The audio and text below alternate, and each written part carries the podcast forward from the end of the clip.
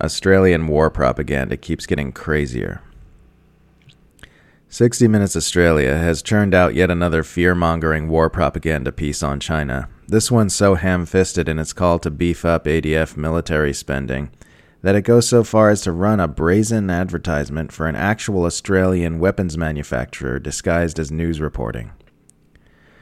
This round of psychological conformity-making features Australian former Major General Jim "the Butcher of Fallujah" Molan, saying that in 3 to 10 years a war will be fought against China over Taiwan and that Australians are going to have to fight in that war to prevent a future Chinese invasion of the land down under. He argues Australia will need to greatly increase its military spending in order to accomplish this, because it can't be certain the United States will protect it from Chinese aggression. Australia is monstrously vulnerable at the moment. We have this naive faith that American military power is infinite, and it's not, says Molan, who is a contributor to government and arms industry-funded think tanks Lowy Institute and Australian Strategic Policy Institute. Decrying what he calls panda huggers, meaning people who aren't China hawks, Molan claims that the Chinese Communist Party's aim is to be dominant in this region and perhaps dominant in the world. Asked when war might break out, he claims, given the power that they have in their military, they could act any time from now on, and that's what frightens me more than anything. The next war is not going to be 10 or 20 years away, it's going to be in the next 3 to 10 years, Molan asserts. My estimate is that in a serious fight, the Australian Defence Force only has enough missiles for days. This is not going to be resolved in days, and of course we're not big enough. We should expand the Defense Force significantly. We should fund defense now based on our assessment of the national security strategy, which is based on the war we want to win. In short, do you think Australia needs to prepare for war tomorrow? The interviewer asks Molan. Absolutely, he replies. Molan makes the ridiculous argument that if Australia does not commit to defending Taiwan from the mainland, then it won't be long before they can expect a Chinese invasion at home, as though there's any line that could be drawn between the resolution to a decades-old Chinese civil war and China deciding to invade a random continent full of white foreigners thousands of miles away. Suppose we said, okay, Taiwan, you're on your own up there, and the Chinese snapped it up, and the Chinese started looking around the world, and they might snap up other liberal democracies like Australia, Molan argues. And we might then turn to America and say, America, well, could you give us a bit of a hand here? And the Americans might say what we said to Taiwan. Where do you draw the line? This situation that is developing now is an existential threat to Australia as a liberal democracy.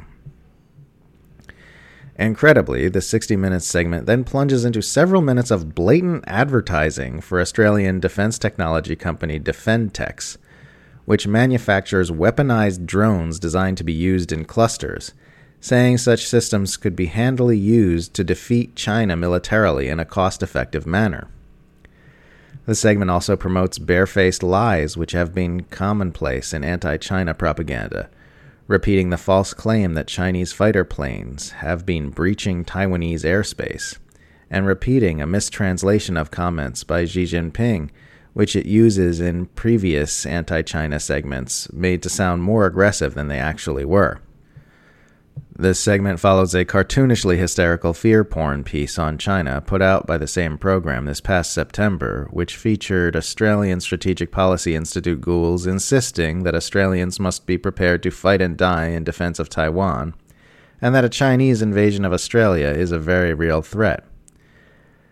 That 60-minute segment was preceded by an equally crazy one in May, which branded New Zealand New Zealand, for refusing to perfectly align with U.S. dictates on one small foreign policy issue.